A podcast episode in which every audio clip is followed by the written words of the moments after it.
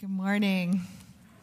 You know, some days I feel like this band has said everything that needs to be said, ushered us into the presence of the Lord so much that uh, I just want to keep worshiping. But on the schedule, it's my turn to get up here, and I think. Uh, I think God's given us something to look at in His Word together, too. Um, but I am so grateful for those who help us to worship, whether it's in the sound booth or the media booth or on the stage or behind the scenes. Aren't we blessed to be able to come here and just have this feast before us of spiritual food every day? I feel very blessed. Uh, as we're worshiping here, I'm always aware that there are people, brothers and sisters in Christ, that are worshiping all over the place. This morning, there's about 400 teenagers worshiping in Syracuse at our conference youth gathering. There's a group from, uh, from our church, which is why my pew is so empty this morning. My three kids and my husband are all there with um, some others from our church and uh, they're worshiping and praising God this morning and hearing from God's word. So pray for them as, uh, as we worship this morning. It's a good day to worship God together. Well, let's look at God's word, Second Corinthians. Second Corinthians chapter 12 is our passage today, verses 7 through 9. No, 7 through 10. Verses 7 through 10. I'm going to start halfway through verse 7. 2 Corinthians 12, 7 through 10. Therefore, this is the Apostle Paul writing here to the church in Corinth. Therefore, in order to keep me from being conceited, I was given a thorn in my flesh, a messenger of Satan to torment me. Three times I pleaded with the Lord to take it away from me. But he said, My grace is sufficient for you, for my power is made perfect in weakness. Therefore, I will boast all the more gladly about my weaknesses, so that Christ's power may rest on me. That is why, for Christ's sake, I delight in weakness, in insults, in hardships, in persecutions, in difficulties. For when I am weak, then I am strong.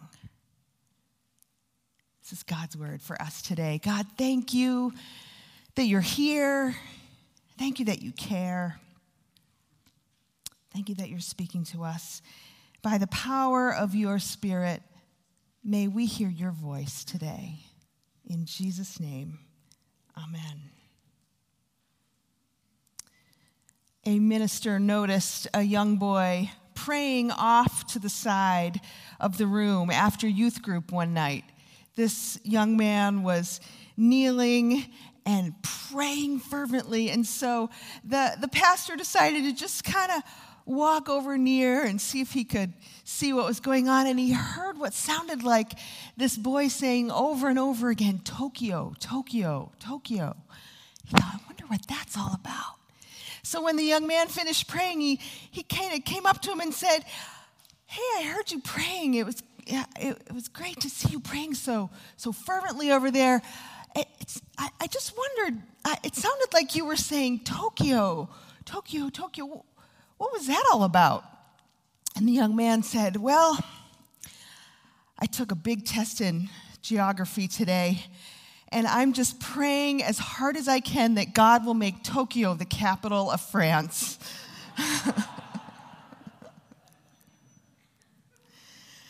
Does prayer work? Does prayer work? Does prayer always get an answer? What about those prayers that don't seem to go anywhere? Don't seem to do anything. Do some prayers just go unanswered?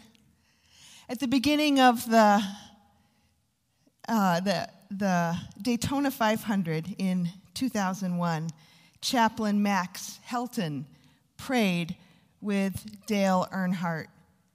Earnhardt asked him, just pray that I'll be wise in putting the car at the right place at the right time. Pray that I'll be able to drive with wisdom.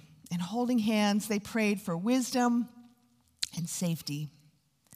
On the last lap of that race, Earnhardt lost his life in a crash. Does prayer work? Do some prayers just go unanswered?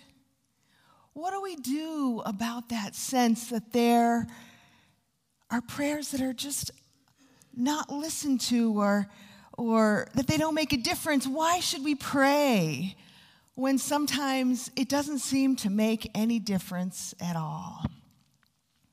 You could probably make a list. I know I could of things that you have really laid out before the Lord in prayer, really, really begged God for, people that we have, have begged God to heal who died, people that we, uh, we prayed that would, would come home, prodigal children who are still in a far off land, marriages that we prayed would be saved that ended in divorce, jobs that we really needed that got offered to someone else, addictions that we prayed would, would be broken that still hold our loved one in their grip. You could probably make a long list. When you have prayed and prayed with everything you've got, you've put it all out on the line before the Lord, and things don't seem to change, it's discouraging, isn't it? It's not just discouraging, it's, it's heartbreaking, exhausting. David in Psalm 69 lays it out. He's been in this situation himself. Listen to what he says in Psalm 69 Save me, O God, for the floodwaters are up to my neck. Deeper and deeper I sink into the mire. I can't find a foothold. I am in deep water, and the floods overwhelm me. I am exhausted from crying for help. My throat is parched. My eyes are swollen with weeping, waiting for my God to help me. Have you been there? Maybe you're there today in a, a room this size there's bound to be some wrestling today with God, bound to be some knots that need to be untied that we've prayed and prayed and prayed over, and, and we haven't seen God's hand moving yet. Do some prayers just go unanswered? What do we do with passages in the scriptures like this? John 14, 13, Jesus says, I will do whatever you ask in my name, so that the Son may bring glory to the Father. You may ask anything in my name, and I will do it. That's what Jesus says. He says in Matthew 17, 20, I tell you the truth, if you have faith as small as a mustard seed, you can say to this mountain, Move from here to there, and it will move Nothing will be impossible for you. What do we do with passages of scripture like that? This is not easy stuff to deal with. You've probably heard someone say, well, if you're praying with the right amount of faith, then you will see mountains move. You gotta, you gotta believe enough. Sometimes, though, it seems like we do pray with a lot of faith. And still, we don't get what we're asking for, and we're left wondering do we just need to be better Christians somehow? Do we need to just somehow figure out how to do this prayer thing right? Do some prayers just go unanswered? And here we have the Apostle Paul in Second Corinthians. If you've closed that, open back up to it. Second Corinthians 12. Paul here is in kind of a wrestling match with the church that he's writing to. He had brought them the gospel, introduced them to Jesus, but then as he often did, he had to move on because that was his calling to keep going to new places and sharing Christ with them. So he's keeping in touch with this church in Corinth via letters and messengers going back and forth. And since Paul has left, other leaders have come in who seemed like, in a lot of ways, better leaders than Paul. They, they were more slick, more confident um, and they kind of were letting people know that they were the real apostles and people shouldn't listen that much to Paul. And so Paul is kind of defending himself here. He's saying, I'm not going to boast like those other guys. I'm going to boast in Jesus Christ, but I'm also just going to let you know that God's been at work in my life as well. And he shares with them in the beginning of, of chapter 12 here this vision that he had vision of being caught up into heaven. And he says it's so amazing, he can't even put words to it. So he says, if I'm going to boast, I'm not going to boast about amazing things like that. I'm going to boast in what Jesus Christ has done. And then he shares this experience that he had, beginning with verse 7. He says he's had this amazing revelations given to him, this vision. But he says, in order that I would not become conceited. When I lived in Kentucky, they called that getting the big head. in order that I don't get the big head, he says, I was given a thorn in my flesh. We don't ever get to hear any more explanation about what that is, whether that's a physical ailment or something else. But anyway, it's something that really causes him pain and causes him. Uh, um, anxiety, he wants this taken away from him. He calls it a messenger of Satan to torment me. And apparently, it had gotten to an unbearable level at least three times. Three times, he says, he just poured it out before the Lord and asked the Lord to take it away from me, he says in verse 8. And you know what? It didn't happen. It didn't happen. There's no indication here that it was because Paul didn't pray right or that he didn't pray well enough or that he didn't have the kind of close relationship with God that he needed. There's no indication that it's anything like that or, or punishment for his past sins. Paul had let Jesus wash all those sins away already. Three times he prayed, and it didn't happen. Jesus himself had a similar situation. In the Garden of Gethsemane, the night before he died, we see in the Gospels, you can see it in Luke 21 and the other ones as well. He goes away by himself in the garden and he prays. And you remember what he prays? He says, Father, if you are willing, remove this cup from me. This cup, he means like this, this suffering and dying that's about to happen. He asks God, God, if you're willing, take, let, let me get out of this. Let me not have to go through this. But we all know that's not what happened. He, he suffered and he died for us. My point here is this these are not unanswered prayers. These are not unanswered prayers. These prayers got an answer, and the answer was no. No is an answer. Sometimes when we pray, God says no. Sometimes God says yes. Sometimes God says yes, but not right now. Wait, wait. Wait for the right time. Here's what the scripture teaches us God answers every prayer. God answers every prayer. Yes, no, or wait. God answers every prayer. And when we get a no, that is not God failing to answer us. That is a real answer. You know, when you call a company on the phone and you get that recording, thank you for calling XYZ. Please listen to our list of options.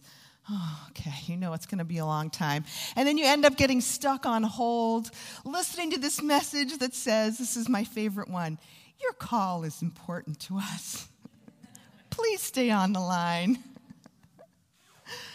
I have to admit, after I've heard that message over and over again, I think, if my call was that important to you, you would hire enough people to answer your phone, right? And not make me wait 25 minutes on hold. Your call is important to us. Sometimes prayer feels like that. Like we're just getting that message. Your call is important to us. Hang on.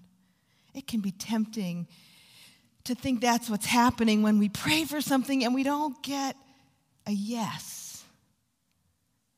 It's the enemy that whispers in our ear, the enemy that's the tempter. He tempts us not to trust God.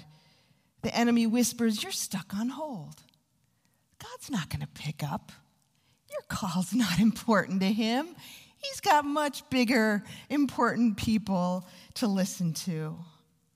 When that happens, we need to hear the truth the truth with a capital T, the truth that He has graciously provided for us in the scriptures, the truth that God answers every prayer.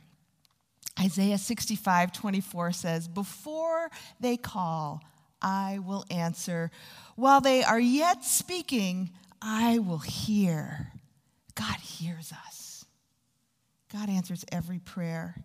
Sometimes God answers with a yes.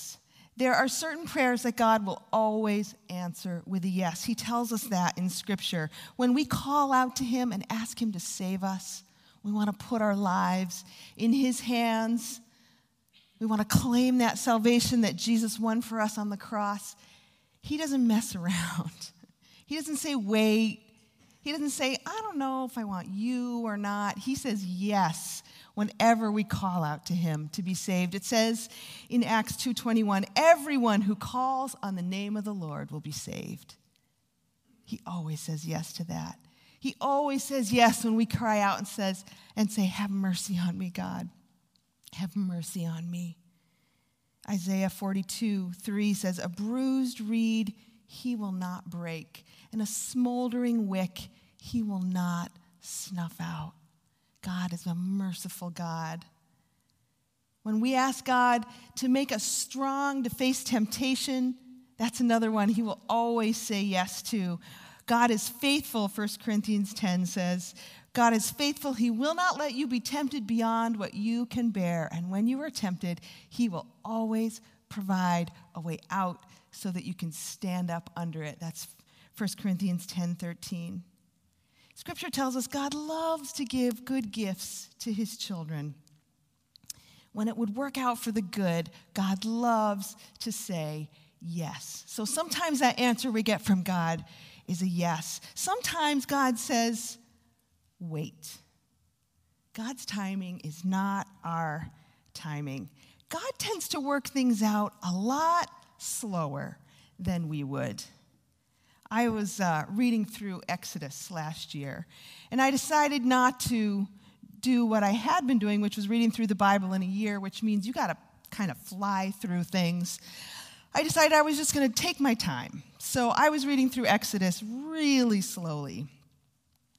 And I was struck as I spent day after day after day reading through that part of Exodus where the Israelites are slaves in Egypt and God is slowly working out this plan to set them free.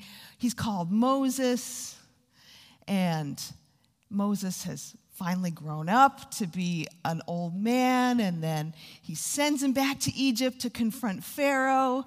And then there's the first plague, but Pharaoh still doesn't say yes. And then there's the second plague, and Pharaoh still doesn't say yes. There's 10 plagues. About halfway through, I was like, man, God could have done this with one plague. Why did he make it 10? I think if I was Moses, I would have been like, God, am I hearing you right? Do we have to try this 10 times before it works? God's timing is so much slower than ours. Zechariah and Elizabeth in the New Testament, who were John the Baptist's parents, they prayed for a child for years, not just one year, five years, 10 years. They prayed for decades before God answered that prayer. God's timing is so much slower than ours is. There's a story of a, a man who was trying to understand the nature of God, and, and God, and he said to, to, to the Lord, God, how long is a million years to you? And God said, A million years is like a minute. And the man said, Well, God, how much is a million dollars to you? And God said, A million dollars is like a penny. Finally, the man asked, God, could you give me a penny? and God said, In a minute. My thoughts are not your thoughts, God says. Isaiah 55. Neither are your ways my ways, declares the Lord. As the heavens are higher than the earth, so are my ways higher than your ways, and my thoughts than your thoughts. Wait is sometimes the answer that we get from God because God can see the big, big picture, and God knows it's not the right time yet. Sometimes we get the answer of wait because there's some work that we need to do inside. That God wants us to have this opportunity to grow. There's barriers that need to be taken care of. Maybe we are being disobedient to God in a certain area, and He needs us to experience the consequences of that. Sometimes we pray with wrong motives. I love the book of James because it's so straightforward. If you're looking for a good, straightforward, like kicking the shins to get going on your Christian life, the book of James is it. It's nice and practical. Listen to what James says in chapter 4. What causes fights and quarrels among you? Don't they come from your desires that battle within you? You desire, but you do not have, so you kill. You covet, but you can't get what you want, so you quarrel and fight. You do not have because you do not ask God. When you ask, you do not receive because you ask with wrong motives that you may spend what you get on your pleasures. He kind of lays it right out there. He's not a seeker sensitive preacher at all, is he? He says, You don't get a yes to your prayers because you're just asking for selfish things. And then he gives a solution. Farther down, starting with verse 7 of chapter 4, he says, so, so what should you do about this? Submit yourselves then to God. Resist the devil, and he will flee from you. Come near to God, and he will come near to you. Humble yourselves before the Lord, and he will lift you up. Sometimes we need to do that kind of soul work and really get right with the Lord before the door is open. That's why we get to wait sometimes. Sometimes that, that barrier within us is unforgiveness. Jesus clearly taught that if we do not open the door of forgiveness to others, that we ourselves cannot walk through that door. We can't be forgiven if we have locked the door of forgiveness against someone else. So we need to forgive others in order to be forgiven. Sometimes God answers, wait, in order for us to do some soul work. Parents know if your child comes to you and asks for something, we all know sometimes it's better not to give them what they want right away. Many, many of you probably had to work for your first car, right?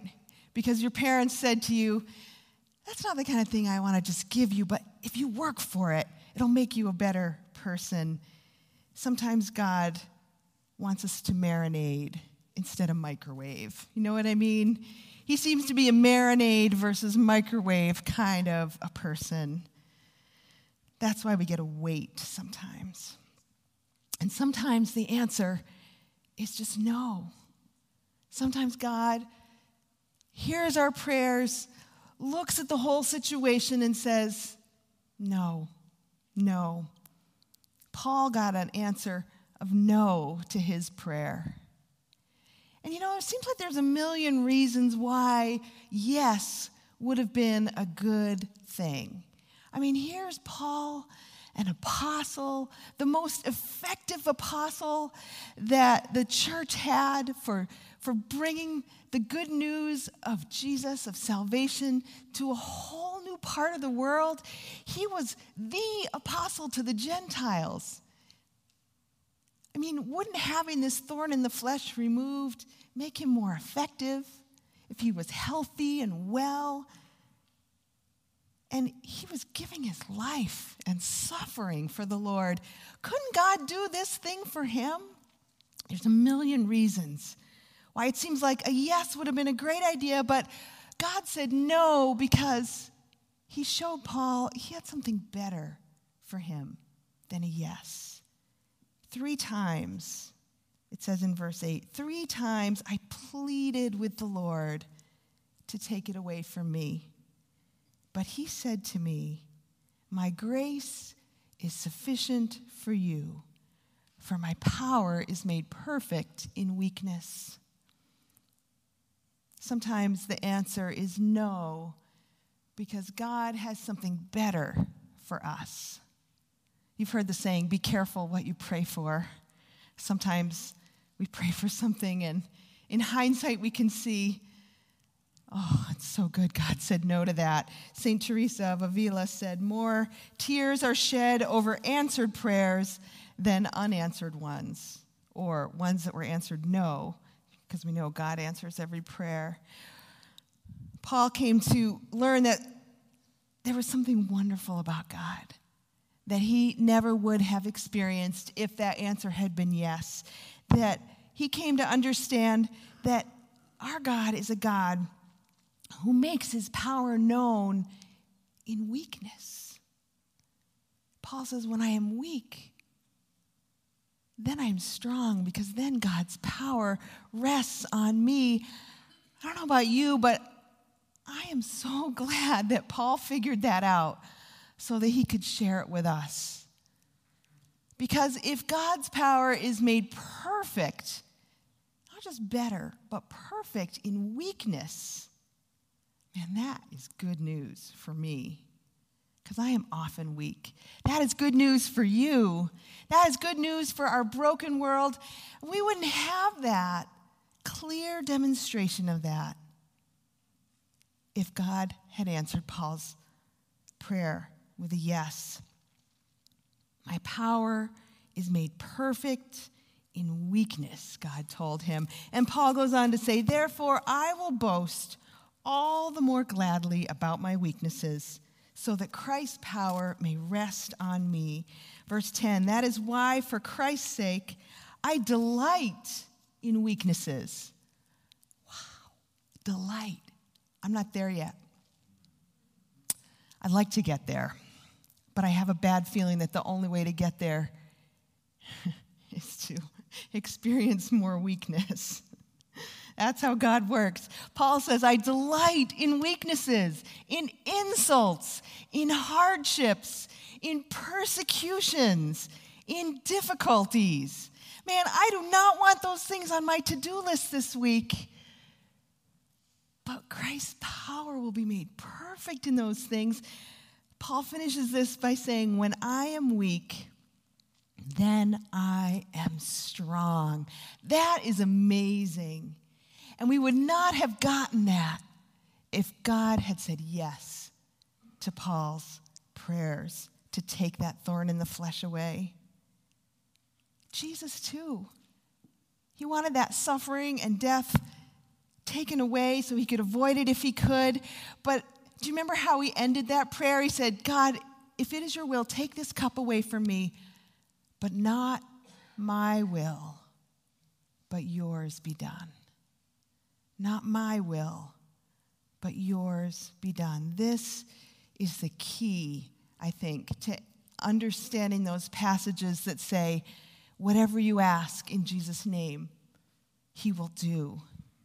We see from Jesus that some prayers get answered with a no. And, and that helps us to use Scripture to interpret Scripture. That's what we always want to do when we have a question mark that Scripture raises. We always want to find Scripture to help us answer that question. So we have this question whatever you ask for in my name, I will do. And we have this question, but even Jesus got to know to his prayers. I think that little phrase, not my will, but yours, is the key to putting those two together. Always, always, always we need to ask that God's will would be done. Then He will do what we ask, He will do what He knows is best. God answers every prayer. That is good news. He answers with a yes or a no or a wait. God answers every prayer. We do not have to fear that our prayers will go unanswered. Jesus said that He pays attention, God pays attention to every little bird, every sparrow that falls from the sky. He knows the number of hair on our heads. If He cares about us that much, how could He not listen when we pour out our hearts to Him? God answers every prayer. Now, I realize this is not an easy topic. This is not just a theoretical topic, it's very personal, it's very painful. I know there are losses in this room that just take your breath away. Last night, I had the privilege of going to the um, the child advocacy program dinner to raise money. I don't know how many of you are familiar with the child advocacy program, but they care for children in our county who have been abused. And man, those stories of just how many children are abused just in our community, they take my breath away. And that's just one little thing. We could fill this room with a list of things that we would like to see God change. There's something in us that expects that God will protect us or, or keep bad things from happening to us. And if He doesn't, we feel like, God, what's up? You've broken your part of the deal. But part of growing into mature Christians is growing to understand that God, in His wisdom, did not create this world to be a place where nothing bad happens. We can't really grasp why that is, why He set this whole world in motion the way He did. But He did not seem to be interested in creating a world in which evil could not leave a mark on us. We can rage against that, and that's okay that we do. The Psalms are there to help us. We can say it shouldn't be that way, but the, at the end of the day, it is that way. That's the world that we live in. So at the end of the day, we're faced with this question Can God be trusted? Can God be trusted? At the end of the day, whose wisdom and goodness do I really think is greater? Mine, which says, he shouldn't have made the world this way. Or God, who made up the whole idea of wisdom and goodness to begin with, who is wisdom and goodness, to, to trust God, to say, in that choice between my wisdom and goodness and God's, I'm going to put my money on God. That's faith. That's what faith is. That's what it means to put our lives in God's hands. And that's what Jesus is modeling for us in prayer here. And he says, Not my will, but yours be done. That's why Paul could rejoice in weaknesses, in insults, in hardships, in difficulties, in persecutions. God's power made perfect in weakness. Weakness makes space in our lives like nothing else. God can do stuff in the cracks of our lives that He could never do when everything is all paved over and beautiful. Those cracks open us up to the presence of God. And that's really the whole point of prayer being open to the presence of God. Oswald Chambers challenges us with this thought. Listen to what he says. Whenever we insist that God should give us an answer to prayer, we are off track. The purpose of prayer is that we get a hold of God, not of the answer. The purpose of prayer is that we get a hold of God. And then we find that's all we need somehow. In the midst of weakness and difficulty, God becomes enough. We don't know how, but we know that's what happens. God answers every prayer. Even when it's a no, it's okay because His grace is sufficient. I love that word, sufficient. His grace is enough. It's enough to fill all those cracks. Are you faced with a situation that you have prayed over and prayed over and prayed over, and you haven't seemed to get an answer? Or at least you haven't gotten a yes?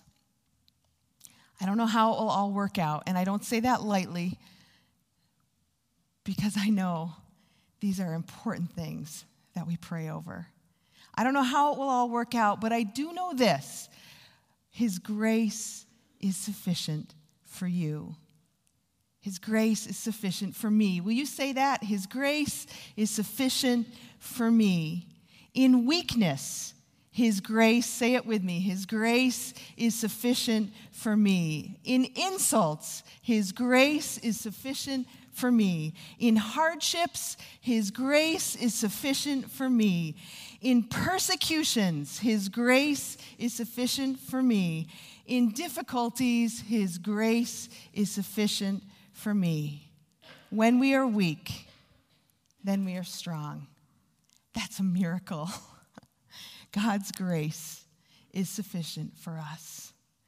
Lord, we need to claim your grace right now because there are a lot of cracks in our lives, a lot of weaknesses and difficulties that we would love to see you take away or heal up or figure out for us.